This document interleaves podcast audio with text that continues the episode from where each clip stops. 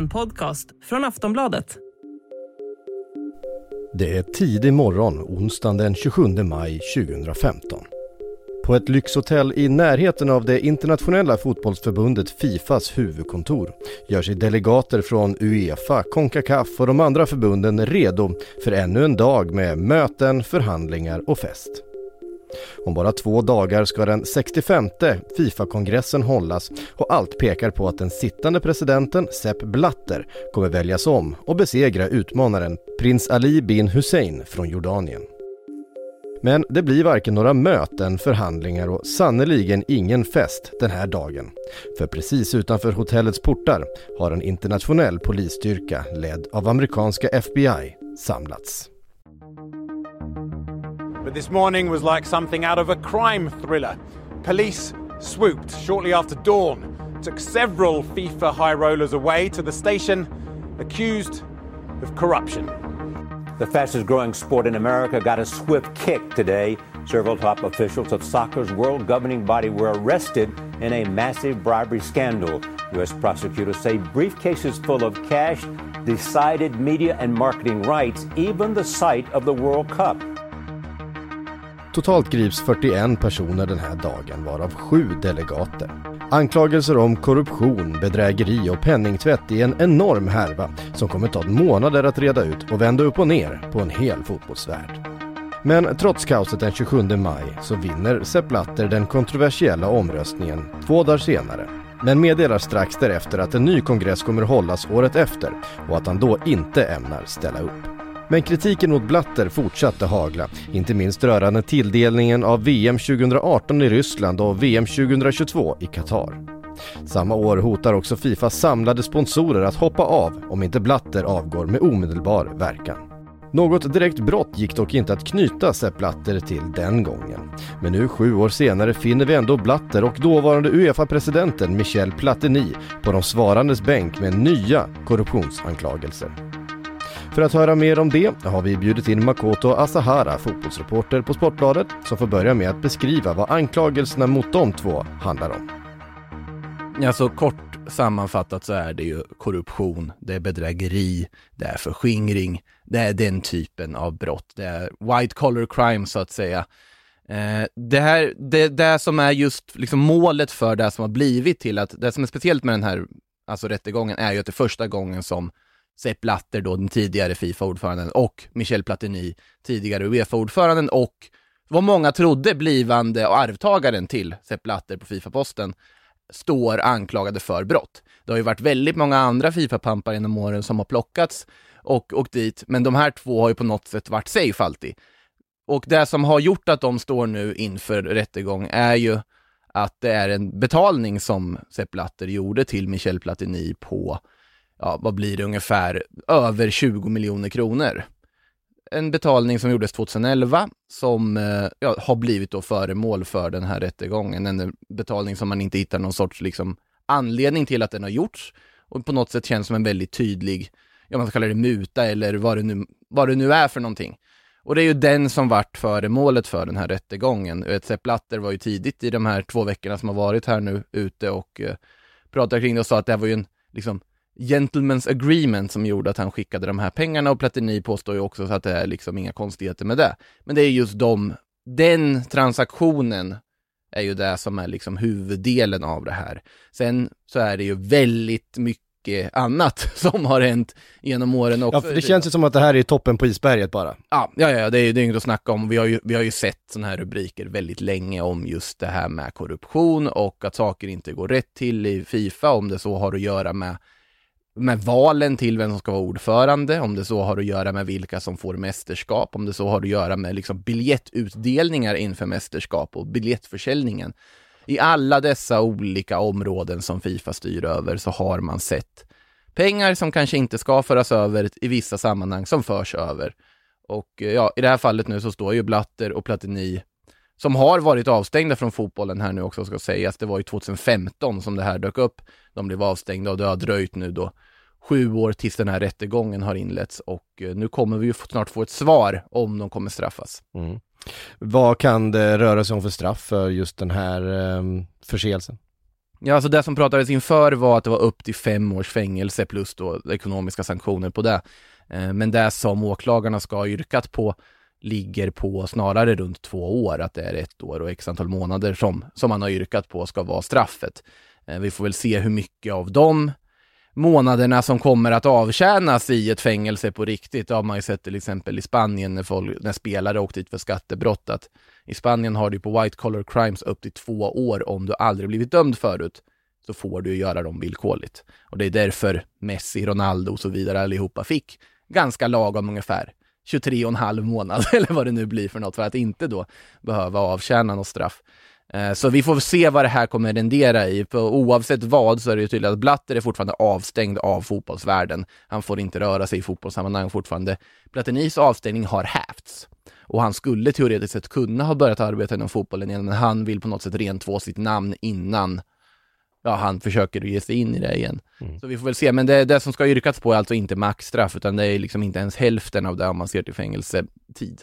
Mm. Hur ser bevisningen mot dem ut eh, den här gången? För det har ju varit problemet, det har varit enormt mycket anklagelser, enormt mycket antydanden och människor nära både Blatter och Platini som har dömts för olika typer av korruption men de själva har aldrig kunnat knytas till någon utav de direkta ärendena. Eh, hur ser bevisningen ut den här gången? Det är ju just problematiken i att, utan att gå in på allt för djupa detaljer här, att ja, Sepp Blatter har liksom sanktionerat och Fifa sanktionerat då en betalning till Michel Platini som de inte hittar någon sorts liksom anledning till. Han har ju haft sin lön och så vidare som konsult. Eh, men den här 20 miljoners eh, betalningen då finns liksom ingen koppling till varför den har gjorts. Och att det då är väldigt tydligt att det rör sig om någonting som inte är helt, alltså helt rent spel då. Mm. Så det, det, är ganska tydligt, för den betalningen har gjorts och den kan ju alla se. Platini själv har också dessutom börjat på något sätt med skatter betala av den och ta tillbaka. Så där ligger det i att det just är de här två pamparna som är direkt inblandade i det. Sen ska ju sägas, båda yrkar fortfarande på att de är helt oskyldiga i sammanhanget. Ja, för det är det, du var inne på det, att det här skulle vara någon slags gentleman's agreement. Vad är deras förklaring till just de här pengarna? Vad ska de ha, vad ska de ha varit för? Ja, Blatter förklarar att det har just med då att det är en del av liksom lön som skulle betalas ut som inte då, som, som de var överens om sedan tidigare och att det inte är några konstigheter på så vis. Och det är ju det som då de menar är det som liksom yrkar deras oskuld i sammanhanget. Eh, Platini hade ju ett försvar, han menar att han absolut inte kommer att bli dömd för det här. Båda, alltså advokaterna för, för både Platini och Blatter har ju sagt att vi, vi vill att det ska liksom vara helt noll. De går inte med på något straff här. Eh, inte någon förmildrande omständighet eller något sånt. Och Platini har ju menat på att det här på något sätt att han har underminerats av Fifa för att de inte vill ha honom som ny Fifa-ordförande och att de kraschade hans karriär på grund av det här. Gianni Infantino som ju blev president istället var ju från början tänkt att vara någon sorts standing för Platini när hela det här briserade runt 2015 i samband med att precis efter att Blatter blivit omvald och han fick kliva av på grund av ja, hela razzian som gjordes mot Fifas högkvarter, hela den biten. Eh, så att Platini menar ju att det här på något sätt är allting är liksom personligt mot honom från Fifa. Blatter menar ju snarare bara på, men det var ju, vi var ju överens om det här, det är inga konstigheter. Men som sagt, det är ju toppen på isberget på det faktum att det är ju så otroligt många olika underliga betalningar, underliga bonusar eller vad man ska säga som har betalats ut och det är för alla möjliga saker. Sepp Blatter står ju även anklagad för en x antal miljoner som han har skickat till en tidigare då Fifa-medarbetare Trinidad Tobago i samband med VM 06 för biljettförsäljning som också är väldigt, väldigt suspekt för att uttrycka det milt. Så att, ja, det, som sagt, det är toppen på ett isberg. Aftonbladet Daily är strax tillbaka. A lot can happen in the next three years. Like a chatbot may be your new best friend. But what won't change? Needing health insurance. United Healthcare Tri Term Medical Plans are available for these changing times. Underwritten by Golden Rule Insurance Company, they offer budget friendly, flexible coverage for people who are in between jobs or missed open enrollment. The plans last nearly three years in some states, with access to a nationwide network of doctors and hospitals. So, for whatever tomorrow brings, United Healthcare Tri Term Medical Plans may be for you. Learn more at uh1.com.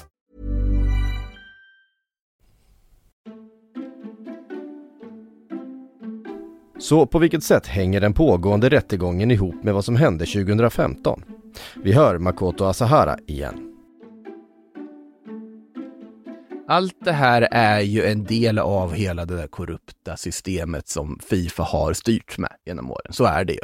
Alltihopa det här är ju, det här är en liten del av det. Det som är det stora i just det här fallet är ju att det är Sepp Blatter, det är Michel Platini, som står till svars.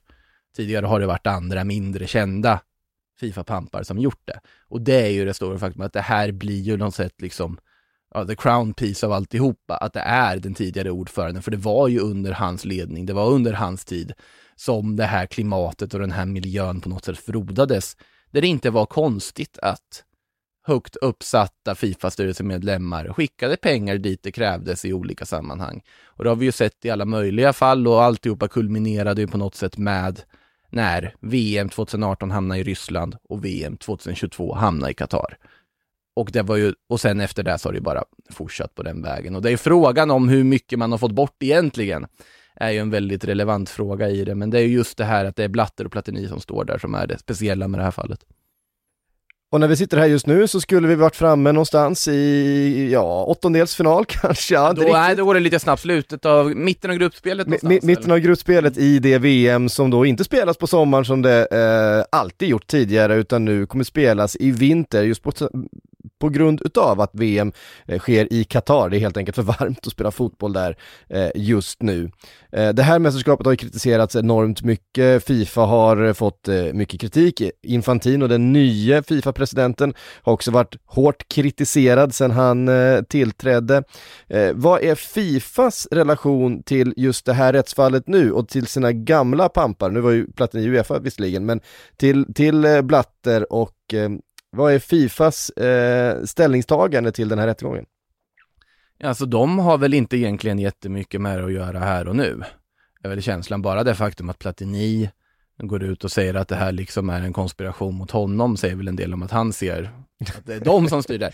Sen är det ju så här att såklart att Infantino och Dejang vill ju såklart distansera sig så mycket som möjligt från ett pågående rättsfall med väldigt, tydligt, eller väldigt tydligt syns att ja, det har begåtts ett brott. Eller att mycket väl kan bli så att det blir ett straff från det här också. Eh, samtidigt så de kör ju på som vanligt kan man väl säga egentligen. Infantino som väl nyligen flyttade till Qatar också eh, och fått ett fint hus där och bor, bor då i, i Qatar. Ehm, så att det, det, det, tragiska i det hela är att det påverkar väl egentligen inte jättemycket. Det är i alla fall min känsla av att eh, du måste rensa ut från grunden. Infantino är ju en person som har gått i Sepp Blatters fotspår. Han har växt upp och byggts i den här miljön där det här är en vardag. Där den här typen av liksom, korruption, förskingring, att det är en vardag. Och det, det gör ju att du måste ju på något sätt liksom rensa ut från grunden, få in något helt nytt för att kunna ändra på ja, det, här, det här styrande organets, eh, hur det fungerar. Mm. Eh, nu är det ett par veckor kvar, eh, rättegången har precis avslu eh, avslutats. Avslutas ju idag. Den avslutas idag när vi spelar in det här då och eh, dom kommer... Början av juli, det är väl den 8 juli tror jag till och med och den rättegången inleddes ju 8 juni så det är en månad efter. Eh, vad är stalltipset? Kommer de dömas för de här, eh, för den här mutan som det har kallats då? Jag har svårt att se att de ska helt frias. Det, det är jag ju väldigt, väldigt svårt att se. Nu var det ju också så här att det finns en intressant, eller intressant är fel ord kanske, men en, en omständighet i sammanhanget är med att Sepp Blatter är ju sjuk. Han är liksom över 86 år gammal. Han fick ju bryta sitt anförande under rättegången också på grund av att han inte mådde bra och det, på något sätt det kan man ju förstå i den åldern och haft sjukdomar och så vidare och inte är i tipptopp form. Eh, det kan ju vara en omständighet som påverkar också. Eh, som sagt, båda säger ju att de är oskyldiga. Jag min känsla är att ja, de kommer väl dömas på ett eller annat sätt.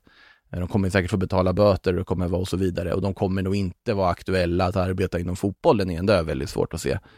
Eh, men att de ska behöva avtjäna fängelsestraff har jag också väldigt svårt att se. I alla fall då rent fysiskt. Så det är känslan man har inför svaret som kommer. Intervjuad i programmet var Makota Sahara, fotbollsreporter på Sportbladet. Mitt namn är Patrik Syk och det här är Aftonbladet Daily. På återhörande. Du har lyssnat på en podcast från Aftonbladet. Ansvarig utgivare är Lena Normally, being a little extra might be a bit much, but not when it comes to healthcare. That's why United Healthcare's Health Protector Guard fixed indemnity insurance plans, underwritten by Golden Rule Insurance Company, supplement your primary plan so you manage out of pocket costs. Learn more at uh1.com. K Samuelsson. Tired of ads barging into your favorite news podcasts? Good news. Ad-free listening is available on Amazon Music for all the music plus top podcasts included with your Prime membership. Stay up to date on everything newsworthy by downloading the Amazon Music app for free or go to amazon.com slash news ad free. That's amazon.com slash news ad free to catch up on the latest episodes without the ads.